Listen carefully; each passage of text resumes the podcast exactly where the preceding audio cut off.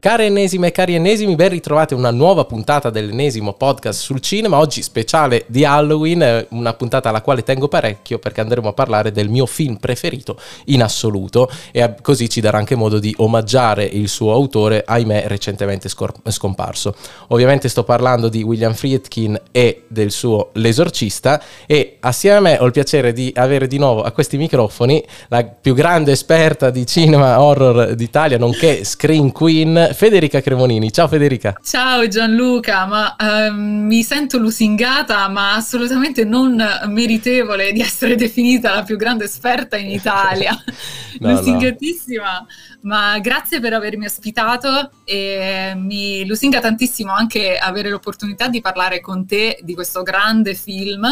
Non sapevo fosse il tuo preferito in assoluto, quindi suppongo che ne uscirà una chiacchierata bellissima. Sì, poi ho anche fatto i compiti perché finalmente sono riuscito anche a leggere il romanzo che ero molto curioso da tempo, l'ho trovato ah. e me lo sono letto, quindi posso anche far parlare. E tra l'altro l'altro giorno, come ti dicevo prima che partisse questa, questa puntata, la registrazione, che esco da una lunga bronchite, quindi sono stato una settimana a casa e tutte le mattine mi sono guardato qualcosa di diverso, tipo tra Boa Paura, I Diavoli di Ken Russell, Wicker ah, Man ah, sì, in 4K, quindi proprio tutti i film super tranquilli per riprendersi dalla bronchite e per la prima volta ho visto il film L'esorcista, ma quello non versione estesa, quello uscito sì, direttamente certo. nel 73 che, che non mi sono reso conto di non aver mai visto e ho detto cavolo, il tuo film preferito l'hai visto 20 volte in quel modo, prova a guardarlo almeno una nell'altro, ma ne parleremo.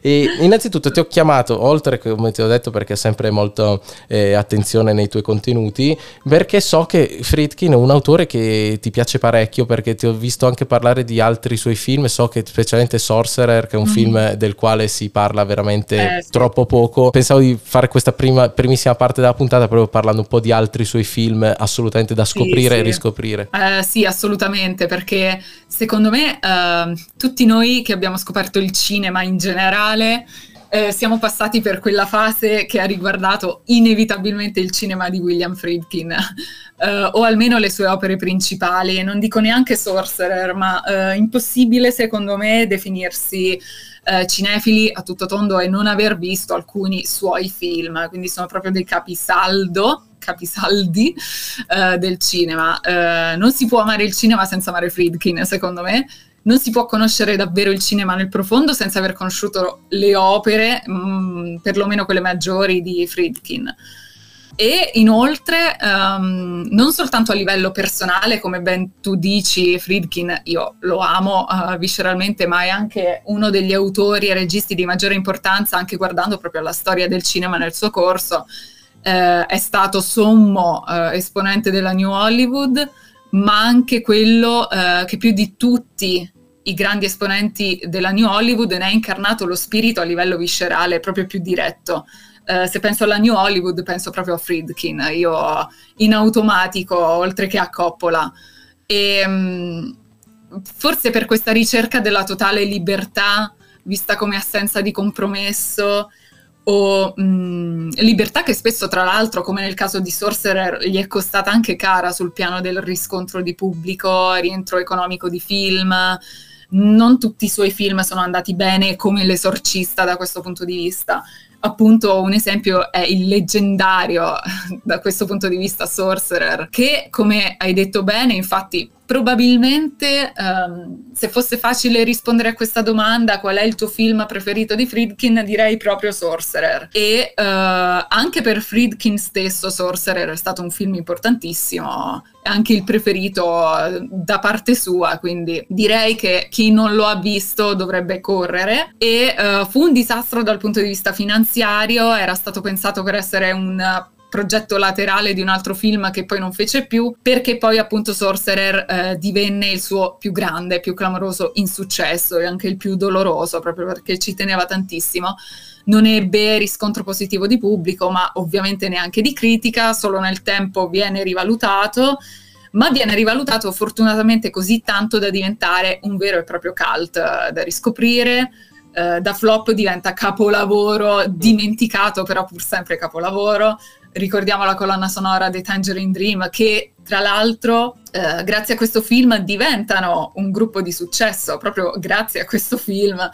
E eh, è un film per me che esemplifica perfettamente alcuni dei concetti cardine del cinema di Friedkin eh, la solitudine dell'uomo e in questo caso in balia del capitalismo, le forze, in balia delle forze della natura all'opera per distruggere quest'uomo piccolo e solo e in più qui la natura assume quasi un ruolo di zona transitoria fra bene e male, una sorta di zona infernale, di limbo però già dalle fattezze infernali. È un film davvero che amo tantissimo, non so cosa ne pensi tu. Sì, anch'io assolutamente quando tra l'altro ho recuperato proprio anni fa dopo aver letto un tuo post su Facebook questa curiosità wow. E devo dire che davvero eh, ho ritrovato lì proprio un altro dei temi cardini, secondo me, della sua filmografia, que- quell'ambiguità, no? quell'ambiguità che colpisce tutti i suoi protagonisti, come anche nell'esorcista è forse il tema portante. E qua ritroviamo alla grande anche in Sorcerer, ma poi dopo la, la, la, scomparsa di Friedkin ne ho colto l'occasione per andarmi a rivedere o a vedere alcuni suoi film che non ho ancora trovato ed aver tipo rivisto a distanza di anni Vivere e morire a Los Angeles. E cosa, cosa, ah, gli, certo. cosa gli, vuoi dire? Cioè, è incredibile esatto. proprio come la sua descrizione di personaggio, oltre a quel colpo di scena, diciamo a 20 minuti dalla fine, totalmente eh, inaspettato, già, già. non tanto su che cosa succede, ma su come succede, perché in modo così esatto. esplicito, no, forse era, non, non, ho altri esempi così grossi. E, e poi anche recente, un suo film recente che si chiama La Preda con Benicio sì, del Toro, bellissimo. che tra, e, e, e Tommy Lee Jones, se non sbaglio. Esatto, è lui. Che anche quello, secondo me, è un film che, del quale non ho praticamente mai sentito parlare, ma che merita di essere riscoperto. E ho trovato anche un'autocitazione, secondo me, a molto di ehm, Il braccio violento della legge nei momenti di inseguimento, tipo la, l'iconica scena sì. della metropolitana. Lì la ritroviamo abbastanza, molto, eh, abbastanza simile su treni. E, sì, sì, sono assolutamente sì. d'accordo. Sì. Per me è un gran film, anche nel suo, tra virgolette, piccolo. Odio dire così, ma nel suo piccolo La preda è veramente un film perfetto, scritto perfettamente, girato perfettamente ovviamente e uh, sono d'accordo, ha tantissime risonanze con il suo cinema precedente, in particolare proprio Sorcerer nel rapporto dell'uomo con la natura, che uh, appunto al cospetto della quale sembra sempre minuscolo, e anche nel, nel, modo in cui gira le scene d'azione, assolutamente d'accordo con te. E tu il primo film di Friedkin che hai visto, te lo ricordi? È L'Esorcista o un altro? Ma guarda, altro? penso che sia proprio L'Esorcista, okay. senza sapere che fosse Friedkin o senza certo. sapere chi fosse Friedkin, sicuramente L'Esorcista è stato il mio primo uh, approccio al suo cinema. Ero convinto anch'io fosse stato l'esorcista il mio, invece mi sono ricordato che da piccolo mio padre noleggiò la videocassetta del remake della parola ai giurati. Ah, certo. Perché è meno citato perché è un film più televisivo, se non ricordo male, però anche quello fu, fu lo vidi da bimbo e rimasi molto impressionato da, dalla storia, ovviamente, che è quella di Beh, eh, certo. Queste persone che hanno la facoltà di decidere della vita e della morte di un altro molto titolo, un yeah. remake secondo me molto ben azzeccato. E poi L'esorcista che andai a vedere quando uscì in occasione dell'anniversario dei 30 anni, e questo mi fa sentire ancora più vecchio perché ne sono passati 20 da quell'ora. E perché ho detto che è il mio film preferito in assoluto? Perché proprio copre sia l'aspetto eh, personale, affettivo che tecnico, perché oltre a riconoscere esatto. che è un film veramente meraviglioso, un film che mi ha proprio segnato. Immagina un ragazzino di 13-14 anni. Eh, ricordo, penso che non ne avevo ancora 14 perché c'era il divieto dei 14 e non sapevo se eh, ci avrebbero fatto effettivamente entrare o no. Ed ebbi la fortuna di sedermi dietro, la fila dietro a un uomo molto alto, no?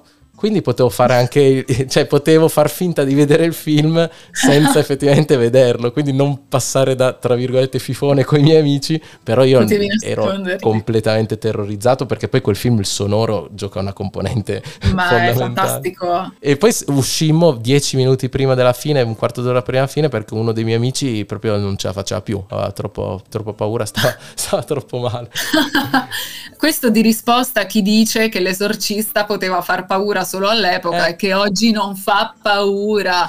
Vabbè, che tra l'altro è il motivo per il quale purtroppo non sono, non sono, andato a vedere adesso la nuova, sai che l'hanno fatto girare di nuovo nelle sale qualche settimana fa e sì. non sono riuscito ad andarci, vabbè a parte che qua in Val d'Aosta c'era solo due giorni, quindi poi anche tecnicamente con la bronchite che ho avuto non sono riuscito, però non non sarei andato perché la reazione molto probabile, magari di, di, un pubblico più giovane, di divertimento, di risatina, di fronte a determinate scene, probabilmente mi avrebbe creato una sofferenza. Sì, sì, esatto, esatto. Sono d'accordo. Io invece ho un aneddoto da raccontare sulla mia ultima visione dell'esorcista, che non è stata in sala in occasione di, dell'anniversario, ma è stata in Blu-ray e praticamente uh, volevo vedere ovviamente la versione estesa, uh, rivedere la versione estesa perché anch'io avevo visto soltanto quella fino ad allora. È successo circa due anni fa.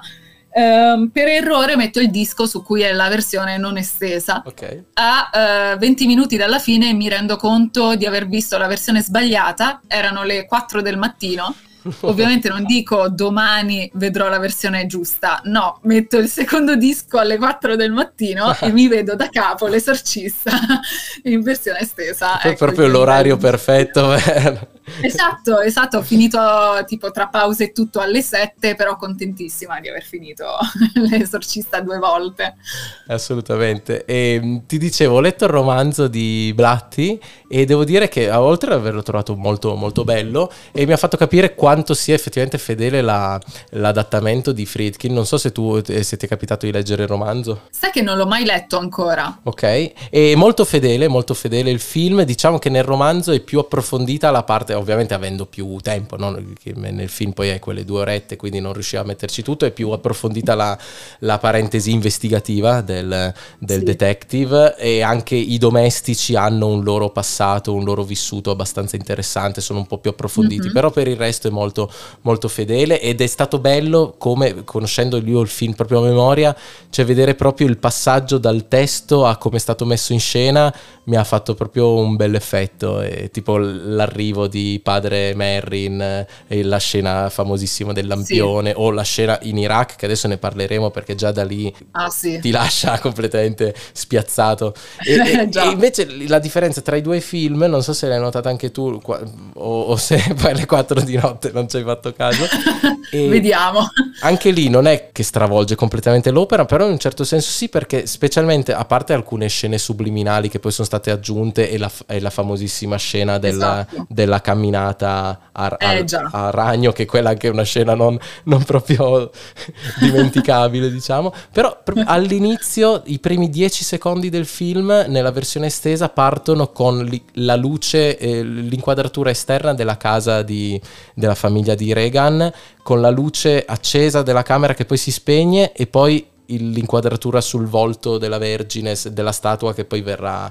verrà ah sì, è vero, sì, mi men- ricordo Mentre invece nel, nella versione originale si parte direttamente in Iraq e quello, quello esatto. è, è, un bel cambio secondo me perché quelli, quei primi dieci secondi ti fanno già entrare in, in un modo eh, incredibile dentro l'atmosfera e poi il finale che cambia, no? che il finale della versione originale si, si conclude sempl- esatto. semplicemente col sacerdote amico di Carras che se ne va senza sì. poi rincontrare il detective, che nel libro è ancora più un personaggio così bonaccione, diciamo. Eh, tra l'altro volevo cogliere l'occasione per farti una domanda, anche se non sono la conduttrice. Ok. uh, però sono molto curiosa di sapere cosa pensi tu uh, della scelta, um, ovviamente la differenza, una delle maggiori differenze fra le due versioni, appunto come dicevi tu, la camminata all'indietro sulla scalinata, uh, che è presente nella versione estesa e non presente nella versione teatrica, l'originale. Uh, cosa pensi di questa aggiunta che però uh, dal mio punto di vista compromette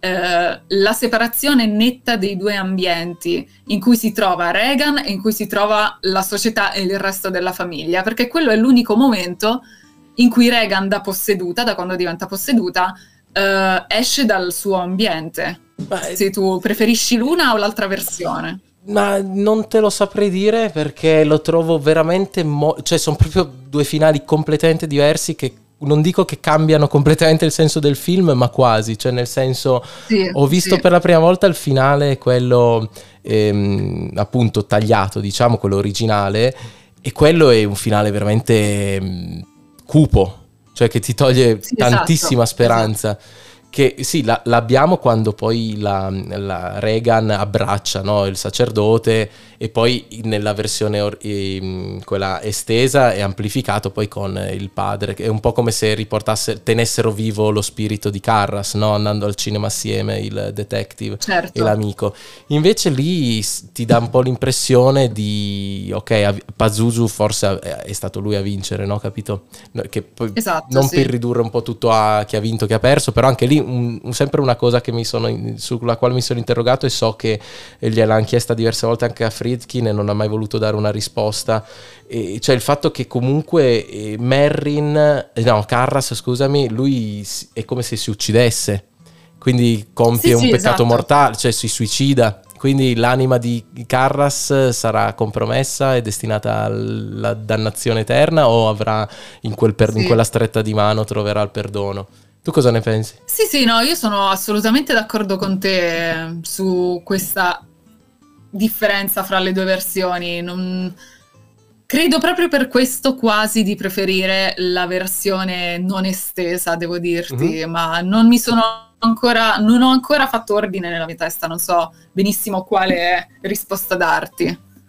Per eh, diritti di cronaca il romanzo termina con la, il finale alla Casa Blanca, no? definito così, quindi con quello esteso, col detective che, che torna per chiedere di uscire al, al, sacerdote. Però effettivamente è vero, un, un finale, non, cioè una scelta non trascurabile, questo mi fa anche sottolineare come davvero l'importanza del montaggio, di ogni minima scelta che puoi fare, perché davvero in 30 secondi di film puoi cambiare, stravolgere un intero significato.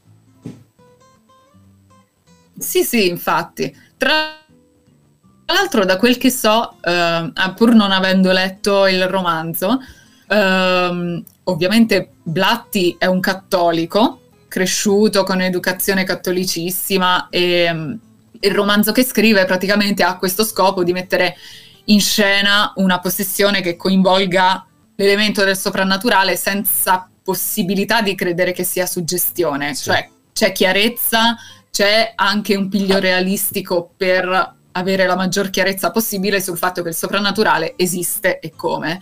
Ma la cosa mh, mm, molto interessante, secondo me, su cui vale la pena soffermarsi quando si parla del film è che eh, tra le tante cose um, il riferimento alla storia reale in realtà viene modificato nel film perché è, è, bamb- è un bambino a essere sì. posseduto e non sì. una bambina se non sbaglio. Sì, sì, nella, nella storia di, di, cronaca, del fatto di cronaca sul quale si era ispirato Blatti, sì, era un bambino. Eh, esatto.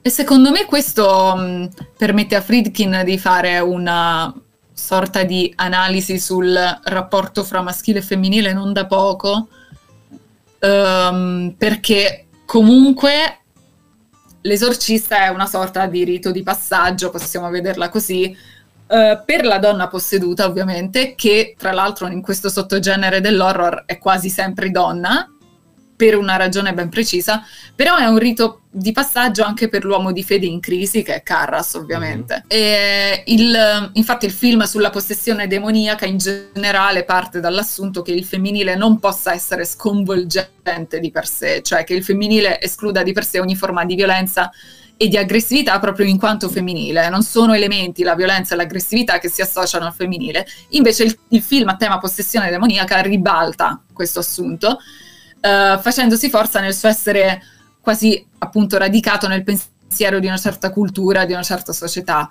E secondo me la scelta di sostituire il maschile posseduto con il femminile posseduto ha proprio uh, il senso di rimarcare questa differenza fra femminile e maschile. Infatti mh, mm, c'è una grande differenza nel genere horror fra i villain maschili e i villain femminili, proprio nel modo in cui si manifestano e manifestano i loro, esibiscono i loro poteri. C'è, mi piace sempre citare, Barbara Creed e il suo saggio The Monstrous Feminine, che dice che uh, di solito i cattivi maschi negli horror si esibiscono prima di colpire, uh, prima di colpire i personaggi principali, in atti masochistici, cioè fanno del male a loro stessi, mentre uh, le femmine cattive di solito sono mostruose usando semplicemente il loro corpo, nel senso che spesso come appunto mi viene in mente Carrie, c'è il simbolo della mestruazione esclusivamente sì. femminile, caratterizzante del femminile.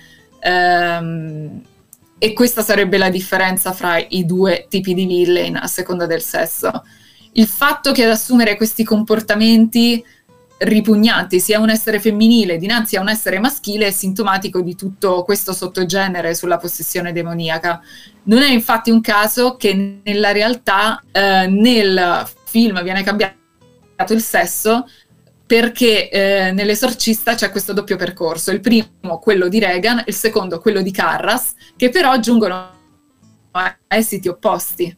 Cioè Reagan eh, passa da punto A a punto B, da ragazza normale a ragazza posseduta, ma poi torna al suo punto d'origine come se non, non avesse attraversato l'inferno, cioè ritorna a quella di prima. Sì. Carras invece, uomo di fede, non è in grado di fare lo stesso percorso e finisce in punto C, cioè con la morte. Cioè l'uomo non riesce a destreggiarsi eh, nel mondo nascosto del male come la donna che invece sembra averne pieno dominio. Quindi secondo me il senso del cambiamento del sesso di, del protagonista eh, posseduto è questo. Ho sempre pensato fosse questo. È molto interessante questa analisi, sì.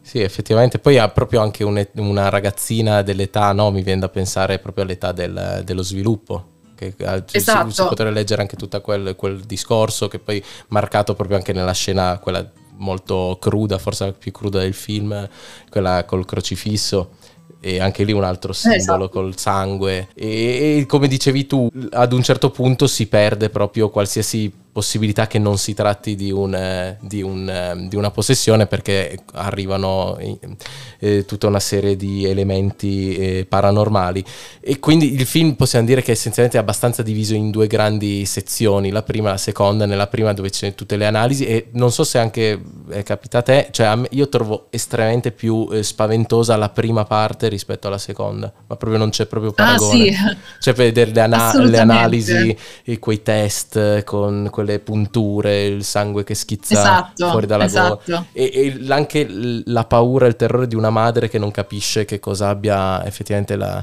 la propria bimba. È un film, come ti ho detto, anche lì ogni personaggio con, sua, con i suoi demoni interiori ben prima che arrivi Pazuzu, no? Quindi questo divorzio sì. che aleggia nell'aria, la figura del padre completamente assente che poi richiama di notte per fare i compleanni, gli auguri di compleanno perché se l'è dimenticato e queste, questi demoni esatto. ce li hanno esatto. anche i, i, nel libro, ce li hanno anche gli, gli inservi, no come si dice, i domestici della dimora e poi sì, sì. il più tormentato di tutti, padre Carras che a mio avviso è veramente uno dei personaggi meglio scritti e che mi sia mai capitato di vedere, anche interpretati, proprio anche il fatto di aver preso un esatto. completo estraneo, un uomo comune con quella faccia estremamente...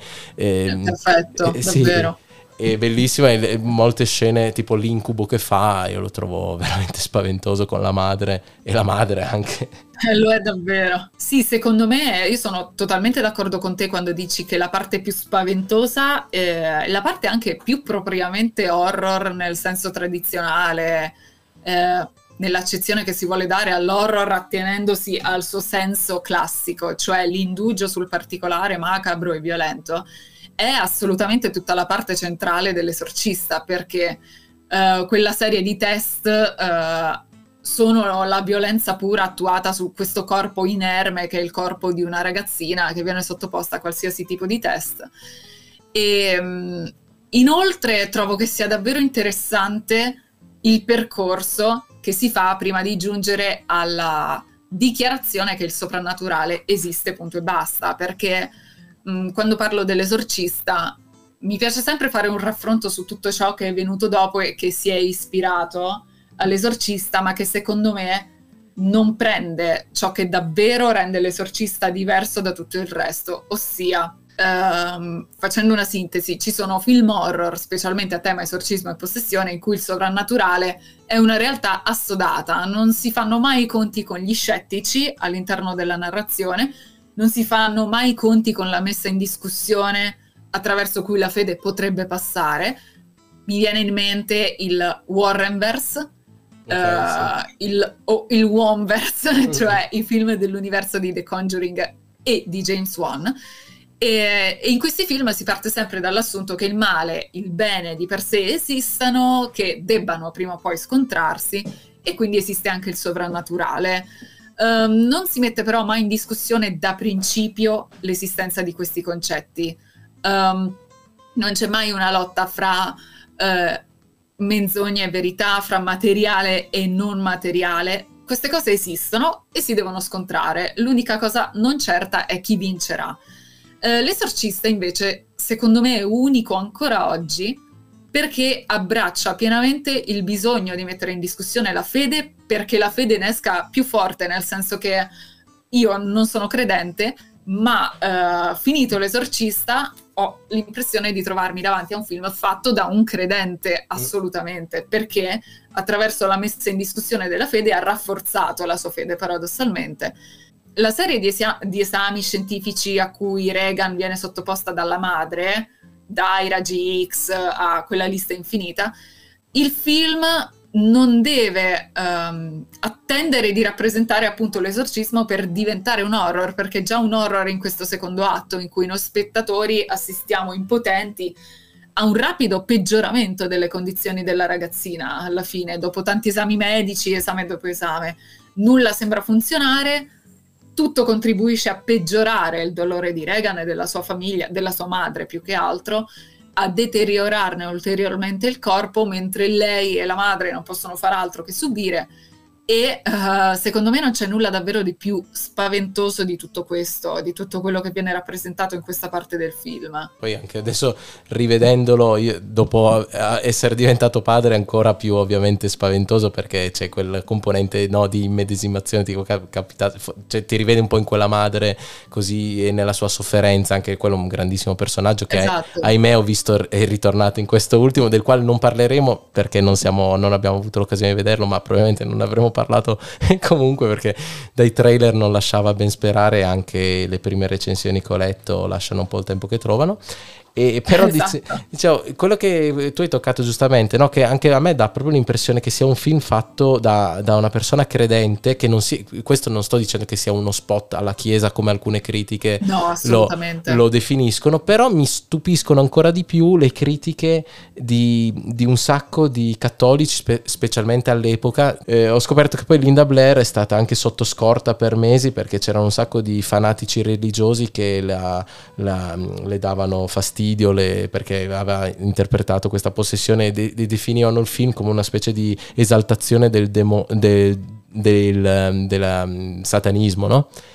E mi sembra sì. una stupida, cioè perché alla fine è. È, ne esce, cioè, un, cioè alla fine il messaggio, specialmente poi nella versione estesa, però comunque anche di lei che guarda quel collare del prete, lo abbraccia, cioè come fai? Cioè perché devi, perché tu da cristiano ti devi sentire offeso da questo film. Cioè, Ma vedo non ha una... assolutamente eh, senso. Esattamente. non ha assolutamente senso perché in realtà appunto um, tutto ciò uh, a cui viene sottoposto il corpo di Reagan non fa altro poi che portare verso l'unica soluzione possibile, ossia che la medicina, la scienza non funzionino. Ehm, ed è anche molto interessante appunto che la donna, la madre, eh, sia una donna atea, eh, che appunto come prima soluzione prova a guardare alla scienza e alla medicina, ma non trova soluzione in quel territorio.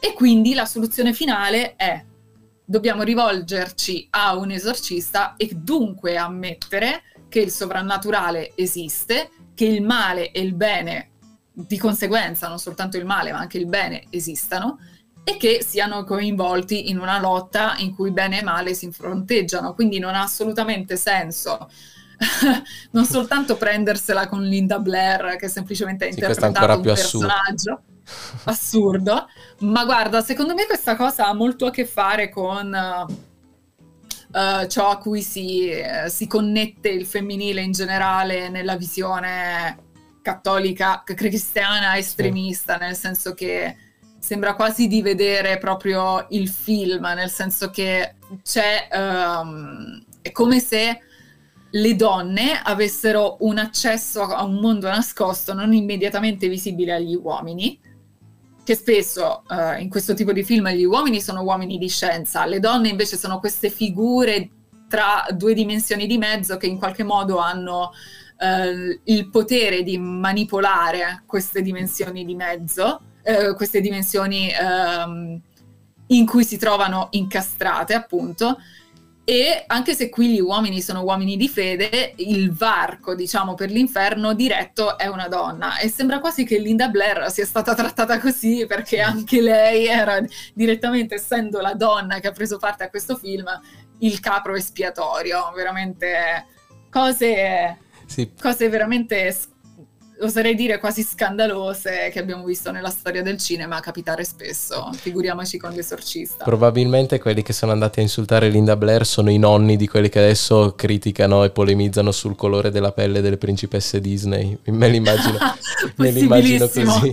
E poi un altro personaggio, secondo me, chiave del film, che non si tratta di un personaggio in pelle e ossa, ma proprio della casa, cioè proprio quella, la casa dove vive eh, Reagan con la madre Chris e um, non so, ti, ti, ti, ogni volta che i personaggi entrano, cioè capisci, ogni volta che una porta si chiude e da lì anche il grande sonoro, l'importanza del sonoro del film, non ti senti mai, ma mai al sicuro fin dall'inizio, perché anche nelle scene in cui c'è ancora eh, tranquillità che non si manifesta subito Pazuzu, e lo percepisci questo alone fatto di non detti, di, di tristezza. Sì, sì, sì assolutamente. Uh, come ti dicevo, uh, a me piace molto che nella versione non estesa, infatti, um, Reagan sia sempre confinata nella sua camera. Sì. Uh, è veramente l'unica versione in cui non esce da quando diventa posseduta, da quando diventa uh, usata dal demonio, ecco, da quando viene usata dal demonio, non esce da quella camera, come se quella camera appunto fosse animata tutta da questa strana forza maligna che poi ritorna in Sorcerer, anche se in uh, modo diverso, ritorna in diversi film di... soprattutto in Sorcerer appunto. Uh, è il terreno del demonio, è il barco per l'inferno, quella stanza lì, si ha quasi timore nel momento in cui padre Carras o anche padre Merrin dopo dovranno entrare nella stanza, si ha quasi timore quando la madre deve entrare nella stanza, come se fosse vietato perché da lì si entrerà in un territorio che non è più nostro, è di un qualcosa che non comprendiamo, di un qualcosa di maligno, eh, di distruttivo che non comprendiamo. Eh, ed è forse veramente l'unica critica che muoverei alla versione estesa, nonostante poi quella scena sia spaventosa e quindi una goduria mm. per gli amanti dell'horror e non solo, gli amanti del cinema, perché comunque fa paura la scena in cui lei scende le scale eh, così di schiena, ma secondo me compromette un po' questa cosa qui, questa separazione netta degli ambienti, dell'ambiente domestico, dell'ordinario, del eh, diciamo in cui il bene ancora ha qualche influenza e invece il barco per l'inferno. Sì, forse la, quella famosa scena della scalinata è un po' più legata a un tipo di intendere il cinema horror eh, più contemporaneo, forse dove la gente esatto. ha bisogno più di vedere di cose sconvolgenti. Poi vabbè che quella è proprio veramente sì. molto sconvolgente come scena, però è anche abbastanza superflua, cioè non ti dà quella paura, quello esatto. spavento, quel disgusto, però non aggiunge molto rispetto a quanto c'è di eh, resto. Sì, Anzi. sono d'accordo. Mm. Sono d'accordo e tra l'altro un'altra piccola critica che vorrei muovere, anche se io non sono nessuno per farlo, è che se non erro, l'ho, visto, l'ho rivisto due anni fa, ma mi sembra di aver pensato in quella scena che uh, si concludesse così, nel senso che il montaggio uh, non desse modo di capire come si concludesse quella, quell'atto da parte sì. di Reagan, nel senso che esce dalla sostanza, ok, e poi cosa succede? Sì, come sì, viene c'è, riportata? C'è la mamma che si spaventa e poi taglio e c'è un'altra scena. C'è un taglio, sì. esatto. Sì, sì. C'è il taglio nel primo piano della bocca, appunto, per rendere ancora più disgustosa la scena e poi finisce lì, sì, lo spettatore dice ok esatto. ma come, la, come, l'hanno riportata poi su cioè perché anche capire questa cosa no effettivamente sì anch'io il difetto che gli ho trovato nonostante come ti ho detto il mio film preferito in assoluto vi voglio un gran bene però quando quando appunto abbatte completamente quel, quel modo c'è una scena dove Carras va tipo al primo al primo colloquio o al secondo, no? Che lui giustamente all'inizio dice, beh ma se sei il diavolo slegati, no? E lei gli dice, no beh ma non voglio fare, sarebbe un trucco molto volgare, non voglio fare sfoggio dei miei poteri così, no? E però poi dopo sì. poco c'è lui seduto e un cassetto che si apre da solo. Esatto. E Carra esatto. lo esatto. guarda e fa, ah che bel trucco. Cioè io sarei già uscito per strada di eh, due sì. chilometri in 20 secondi dallo spazio. Invece lì, cioè, nonostante questa cosa che è proprio come dire, okay, cioè che altra prova ti serve rispetto a un cassetto lontanissimo da lei che si esatto. apre? Invece lì rimane ancora in sospeso, ma questo c'è anche nel libro perché lui parla che alcune persone potrebbero essere sono, sono affette di eh, telecinesi. Sì, anche quel passaggio nel libro ah, è abbastanza... Sì, sì, sì. Però non lo so, quando rende poi così evidente anche il fatto di smostrarla così tanto che ci sta mm-hmm. magari l'effetto che fa intravedere la faccia del demone, un, un aspetto un po' più bestiale, certo. tipo quando fanno eh, la seduta di ipnosi, non so se ti ricordi. Però poi proprio sì, nella, sì, seconda, nella parte dell'esorcismo che non sembra quasi più lei, anche lì per, per il mio gusto personale mi scende un po' il, il terrore, la paura.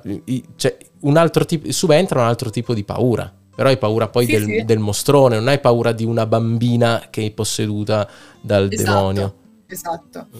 Ma guarda, eh, devo dirti che rivedendolo due volte, ehm, eh, quella scena del cassetto l'avevo particolarmente apprezzata, non tanto per le giustissime critiche che tu muovi, ma perché mi sembrava di vedere un film che provava a giocare con il punto di vista, nel senso che Ora, ovviamente, sappiamo che non è così, perché il film per eccellenza che conferma il, il sovrannaturale, non c'è assolutamente ambiguità.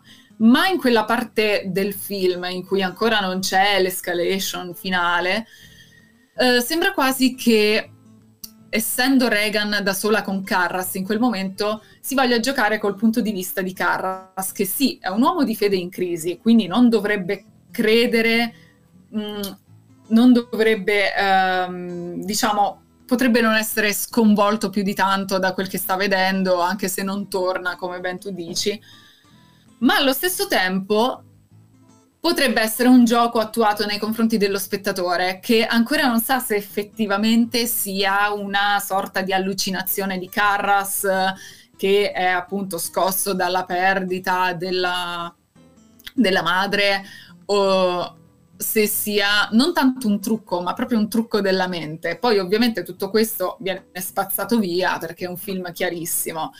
Uh, non ci sono cose spiegabili altrimenti nel film dopo questa scena, però questa scena è l'ultimo momento in cui tu puoi credere che non ci sia davvero un diavolo, un demone dietro la possessione di Reagan, ma potrebbe essere semplicemente la suggestione ovviamente è l'ultimo momento, ripeto, in cui potresti credere questo. E poi, come ti ho detto, il film è grandioso perché oltre a essere tantissima sostanza è forma allo stato puro perché troviamo una fotografia eh, di questi sp- spazi, cioè, tu lo senti il freddo di quella camera, però al tempo stesso non mi verrebbe da definirlo un film freddo, anzi no, quasi il contrario. No, esatto. E quindi è molto interessante sia questa fotografia ma anche proprio nel modo ci sono alcune dissolvenze straordinarie, tipo la scena, una delle mie preferite del film, a parte quella in Iraq all'inizio, no? con loro, lui di fronte eh, a Pazuzu, bellissima. che tra l'altro guardando per la prima volta Axan, la stregoneria attraverso i secoli quest'estate, sì. mi sono imbattuto proprio nella, nell'immagine di Pazuzu identica a quella del film e mi ha fatto gelare, gelare il sangue, però specialmente la dissolvenza di Merrin quando gli consegnano la busta di convocazione, lui senza neanche leggerla ha già capito e si incammina in eh, cima esatto. alla collina con le foglie d'autunno e in dissolvenza gli occhi e il passaggio al primo piano di Reagan. Quello è, è bellissimo, bellissimo davvero. Sì, se, poi infatti secondo me eh, fra le scene più belle del film ci sono assolutamente tutte quelle del primo atto in cui padre Merrin si ritrova in questo sito archeologico e tutto il ritrovamento di questa medaglietta eh, che viene ritrovata dietro il volto di Pazuzu, eh, ritrovamento ovviamente sconvolgente sia per la posizione in cui viene ritrovata, sia perché la medaglia comunque è di epoca molto più recente, quindi non è razionalmente spiegabile, ritornano gli indizi tramite cui il film ti dice che non ci sarà spazio per il dubbio più mm. di tanto. E, ehm, e secondo me eh, sono queste scene negli ambienti desertici dell'Iraq contrapposti subito dopo poi a location molto diverse. Infatti, dopo tutta, tutto quel primo atto ci troviamo a Georgetown, sì. eh, che è ovviamente dove avranno luogo le vicende vere e proprie. Eh, secondo me è una contrapposizione bellissima che stabilisce subito la struttura del film, perché il film è tutto organizzato per, tra virgolette, lotte, confronti fra due sistemi. E questo passaggio da ambienti esotici, lontanissimi dalla civiltà, non abitati, desertici, alla città vera e propria, è solo uno dei tanti riflessi delle contrapposizioni su cui è strutturato tutto il film, cioè l'antico e il nuovo in senso geografico, ma anche antico e nuovo in senso lato, e scienza e religione, che anche qui religione può essere visto come un sistema più antico rispetto a quello nuovo della scienza, dell'uomo razionale. E uh, tutto questo serve poi però a venire a patti con l'inevitabilità del male e del fatto che esista ovviamente quest'ordine antico, quest'ordine primordiale maligno con cui bisogna scontrarsi. Quindi quel passaggio lì, sì, secondo me, tra il primo e il secondo atto del film è uh, una delle contrapposizioni più riuscite di tutto il film per questo motivo. Sì, i primi 12 minuti mi sembra più o meno il primo quarto d'ora in Iraq eh, regala davvero di quelle immagini che rimangono indelebili, specialmente io mi ricordo la prima volta che lo vidi fui i, i, i, due cani randagi che iniziano a lottare tra di loro proprio mentre eh, Merrin si apposta eh, in cima no, al promontorio sì, rivolto esatto. verso Pazuzu e tra l'altro qui torniamo a, al trailer del, del, film lì il credente che è in, eh, nei cinema in questo periodo lì mi aveva fatto rosicare perché all'interno ha messo una citazione di sti cani che ci sono ad un certo punto un eh, frame di cani che lottano ripresi però che fanno la stessa mossa sì. di quello lì ha detto oh cavolo allora hanno proprio sì, intenzione esatto. di andare a toccare proprio cioè perché oh, finché fa... sai perché finché Siamo fai finiti. se metti il nome poi fai un'altra cosa per fatti tuoi dici vabbè però se vai a toccare i personaggi la cosa beh che ovviamente non va a minare il ricordo di quello che è stato no, fatto certo questo no però, insomma, eh, cioè, puoi anche inventarti qualcos'altro, diciamo. Diciamo che è un tentativo di accostarsi abbastanza esplicito a, all'originale, questo sicuramente. Non che tu non possa farlo, però, insomma... Sì, anche da quel perché... che ho letto, anche io non l'ho visto. Eh, il trailer è, è proprio, cioè, se mi dicessero fai un bignami di cosa non vorresti vedere in un, un film horror, c'è il trailer dell'esorcista che ne hanno fatti pure due. Io non sono andato al cinema anche perché vedendo il secondo ho visto l'80% di quello che succede nel film, quindi ho detto ma perché devo andarci, dura 4 minuti il trailer. Sì, esatto, ho visto, esatto. Poi ho visto che c'è la mamma, ho visto che tanto al 99,9% ci sarà un cameo anche di Linda Blair perché figuriamoci se non l'hanno messa, quindi... Beh, figurati. Ai ai ai. Mentre invece gli altri film della saga, per chi non le, se gli ascoltatori non hanno visti, devo dire il secondo di Borman è molto diverso, ha un taglio molto diverso con degli sì. elementi fantastici, però a tratti anche interessante. Il terzo capitolo di, di, girato direttamente da Blatti, secondo me è molto molto bello e vale la pena di essere visto, tranne il finale che ha voluto la produzione perché voleva a, a, tutti, i corsi, a tutti i costi la produzione infilarci dentro un esorcismo e anche se non c'entrava troppo con, con, la storia, quindi c'è un finale abbastanza incollato. E anche il prequel di Paul Schrader eh, non è affatto male, secondo me, specialmente la scena iniziale con il sacerdote nei campi di concentramento. Però questi, è un po' più difficile trovarlo questo film, però. Merita sicuramente la visione. Io, uh, come avevamo detto anche fuori onda, ho visto soltanto il secondo di Burman che eh, sono d'accordo con te, secondo me è molto interessante più che altro perché Burman, mh, fissatissimo con l'antropologia, in mm. tutti i suoi film si vede, cerca di dare un senso antropologico a tutto quello che vediamo nell'esorcista, sostanzialmente a tutto ciò che può essere dietro l'universo dell'esorcista, quindi pensa in questo modo e secondo me era molto interessante per questo. Non totalmente riuscito, ma molto affascinante. Eh, non ho visto il terzo, ma come mi dicevi, merita. lo conosco soltanto per la scena famosissima del jump scare, sì.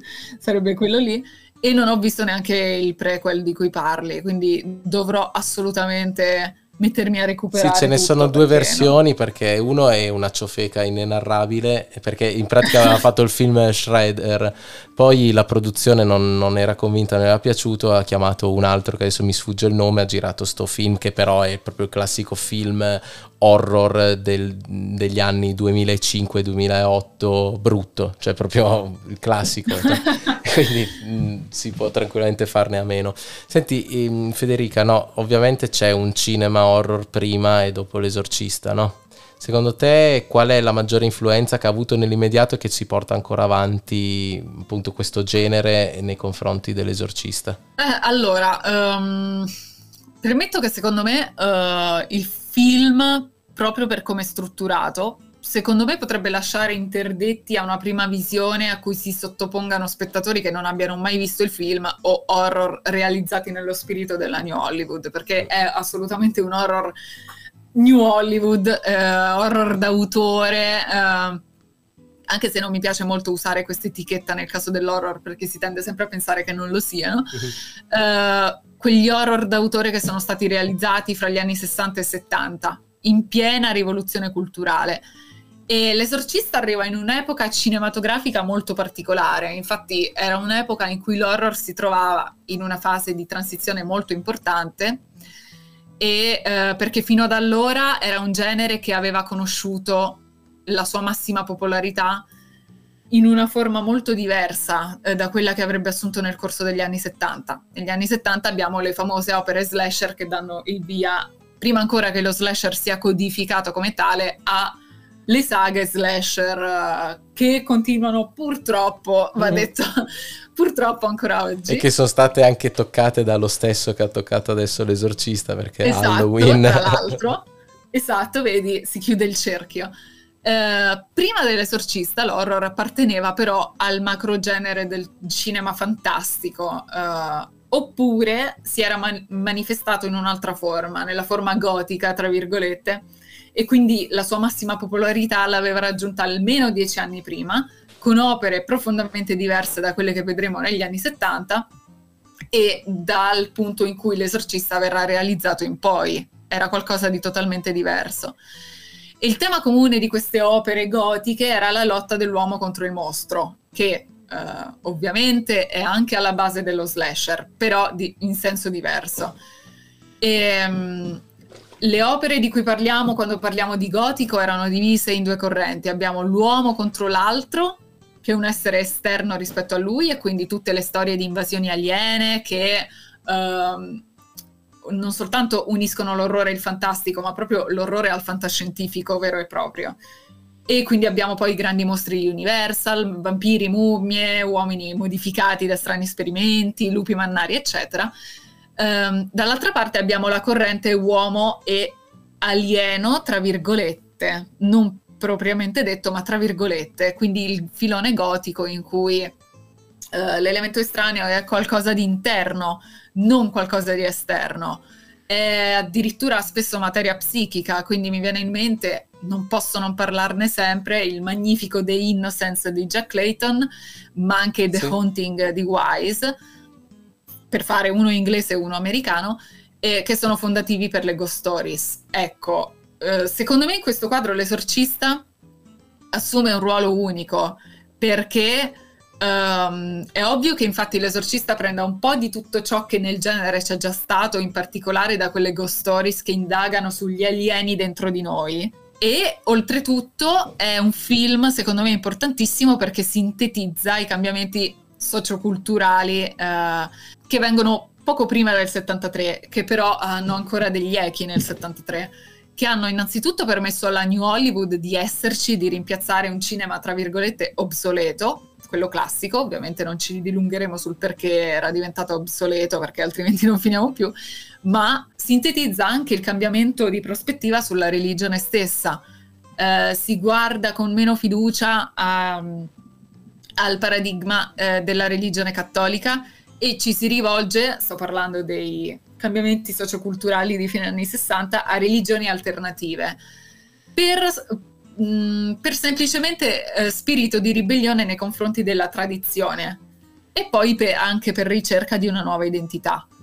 Infatti il cattolicesimo comincia a essere visto come religione di quella generazione che ci ha traditi, uh, di quella classe media americana che ha tradito i giovani e quindi uh, se noi dobbiamo essere diversi non possiamo essere cattolici come i nostri genitori. Uh, una volta però sul finire degli anni 60 questa via di fuga dal sistema eh, del, della religione paradigmatica del cristianesimo era una, fu- una via di fuga eccitante, ammaliante. Superati invece gli ideali di fine anni 60 che cominciano a fallire, a cadere, il male sembra quasi una strada difficile da evitare ma problematica. Infatti, secondo me l'esorcista è importante perché, come Rosemary's Baby, anche se in modo diverso, um, va a, anche a indagare le fratture del nucleo familiare e quindi sintetizza lo spirito di quell'epoca, ma già guarda in avanti perché con, capisce che quegli ideali, non c'era più spazio per quegli ideali positivi di fine anni 60, comincia a essere pessimista. Mm, un po' anche come faceva Rosemary's Baby, diciamocelo. Sì. Eh, infatti sono tutti e due i più grandi esempi possibili di familial horror, cioè horror certo. che indagano le fratture del nucleo familiare a partire un eleme- da un elemento estraneo, demoniaco in tutti e due i casi, che è alla base di quella frattura. Sì, per arrivare poi forse all'apice di questo discorso una decina d'anni dopo col Possession di Zulaski, forse, no? Esatto, esatto, pienamente nello stesso spirito. Mm, eh, quello anche ce ne sarebbe da parlare, ma non ci basta, ci dovremmo eh, fare no. una puntata anche per quello. Ovviamente consigliamo a tutti, qualora, anche perché è un film che nell'ambiente cinefilo parola terrificante, però è molto citato, però in realtà non è che è così conosciuto da, dal grande pubblico, no, diciamo. E c'è una, una, nuova edizione in DVD rimasterizzata in Italia che vale la pena di, di essere eh, acquistata. E Federica, un'ultima domanda. Allora, no, poi dopo L'esorcista ovviamente sono usciti caterve, no? decine, decine, decine di film sulle possessioni, poi specialmente anche negli ultimi vent'anni, no? tipo ogni eh, anno già. ne escono almeno una ventina tra una ciofeca ciofeca, in, inguardabile, qualcosa magari di salvabile. Così su due piedi ti senti di identificare alcuni film che meriterebbero di essere visti sempre nell'ambito della possessione? Uh, allora, mi eh, no, mi aspettavo, no. allora, uh, a parte niente, no scherzo. Uh, Direi innanzitutto l'esorcismo di Emily Rose, Bello, anche sì. se devo dire, devo Bellino. rivederlo. Eh? Sì, sì. sì, sì. No, eh, anche lì è interessante, scusa Federica, era interessante perché lì ritroviamo un po' quel tuo discorso che tu mentre lo guardi non capisci effettivamente se eh, era impossessata esatto. o no. Esatto. Sì, c'è sempre il dubbio e tra l'altro nelle scene in cui, oddio, sto parlando da persona che non vede da secoli l'esorcismo di Emily Rose, ma mi ricordo di aver trovato proprio delle assonanze con l'esorcista nel, nel ricreare le atmosfere della città, mm. nelle passeggiate di questi protagonisti lungo i viali di questa città, che non ricordo assolutamente qual è, perdonatemi, mm. però è eh, assolutamente figlio dell'esorcista, l'esorcismo di Emily Rose è un film che ha capito la lezione dell'esorcista, anzi forse la porta all'estremo perché è veramente eh, ancora più sul dubbio il film. Eh, tra l'altro era vediamo. di Scott Derrickson, non, non, me lo ricordavo, l'autore poi esatto, di sì, esatto. eh, sì, sì, com'era Sinner? No, no, Sinner. Cosa c'è? Sinister. Sister, sì, Sinner fa l'horror su, sul tennis. esatto. eh, dicevi scusa se ti ho interrotto? No, stavo pensando ad altri film, ma ti direi, anche se io lo associo di più, questo film che sto per dire, non l'esorcismo di Emily Rose, lo associo di più ai film sui non morti per ovvie ragioni, ma tecnicamente un film sulle possessioni, io direi anche Rec, ce lo butto dentro. Ok, ok. Quello pensa mi fece talmente paura, non so se ti ricordi sul Nokia 3330 e c'era un giochino che si chiamava Bantumi, che in pratica dovevi spostare i fagioli da una ciotola all'altra. Qui ho passato un'ora e venti al cinema giocando a Bantumi perché mi stavo, me la stavo facendo sotto in maniera esemplare e mi ricordo come fosse ieri la scena in cui sai che c'è la, la donna, l'anziana, quella molto sovrappe- eh, sovrappeso, impossessata che Sì. si avvicina e quando gli danno il lampadario in testa mi ricordo la sala cinematografica tutti hanno esultato come dei pazzi. sì, esatto, è quello lo spirito, come potete vedere, Rec è leggermente diverso. No, però è vero, è un gran film. Poi io quando c'è un mockumentary eh, ci Eh, vado già. fuori anche in quelli abbastanza di dubbio gusto. E Ah, infatti, anch'io, magari eh, sentiti anch'io. pronta per la prossima stagione dell'ennesimo pro- podcast, magari una convocazione per parlare del mistero di- della strega di Blair, quello ci potrebbe Ah, stare. assolutamente, veramente quello, cioè, non, per me non esistono guilty pleasure, lo dico, io sono proprio contro questa definizione, ma se dovessi proprio usarla, quello, Sì? cioè, più che guilty, no, giustissimo pleasure, Ma sai, perché adesso un mi... film che terrorizza, scusate l'off topic, ma terrorizza sulla cosa più, norm- più normale, no, più eh, potenzialmente comune del mondo, cioè perdersi in mezzo ai boschi, non sapere assolutamente dove andare. Eh, non raccomando questa esperienza a nessuno. Poi direi altri film su possessioni. Allora, eh, io sono con un elenco davanti. Avevo visto... eh, allora, eh, premetto che l'esorcista del Papa no, però se volete Ok. ridere sì. Poi avevo visto eh, Il rito che secondo me non era malissimo. Il rito. Il rito con Anthony Hopkins. Secondo Ah, no, non no, malissimo. non l'ho visto, non l'ho visto quello. Poi purtroppo avevo visto l'ultimo esorcismo. Ok. eh, e eh, ho una grande lacuna, cioè liberaci dal male. Quello mi manca. Mi hanno detto che è bellissimo, molto Sì, bello, eh, no, quello non, non lo conosco, no, non l'ho visto.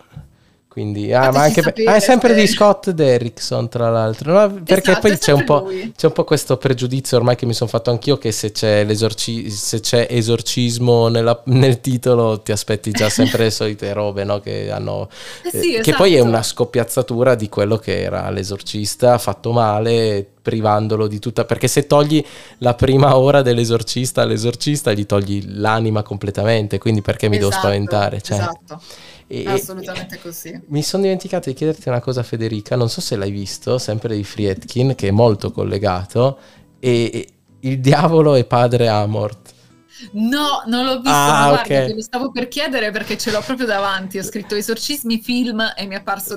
Eh, la mia domanda nei tuoi confronti sarebbe stata perché? Cioè, ma perché? Non so, sembra Guarda, davvero... eh, poi tanti non miei amici sono immaginare. rimasti entusiasti, cioè io l'ho visto davvero, ci mancava solo il logo di, di real time in basso, a- in alto a sinistra, perché sembrava davvero uno di quei programmi lì. Aiuto.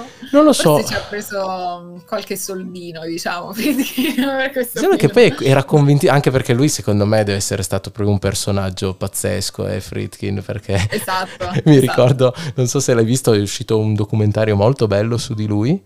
E c'è- ad un certo punto c'è una scena di lui Ah, intervistato da, da mm, eh, f- eh, Refn, Nicolas Sì, Winding sì, lo Refn, ricordo. che parlano di e il Refn fa tipo ma secondo te ma tu quali sono quelli che consideri i tuoi capolavori no perché io adesso l'altro giorno ho riguardato solo Dio perdona e secondo me è davvero un grande capolavoro lui guarda, fa Bellissima "So- quella scena con solo, Refn, solo Dio stupenda." perdona un capolavoro sì sì fa eh, chiamate un'ambulanza per il ragazzo e vedi però Refn non so se era un siparietto preparato però eh, deve essere stato bravo Secondo a recitare no. perché si vede proprio Refn che la triste tipo hai presente Ralph no si vede il momento in cui gli Esatto, spezza il cuore esatto.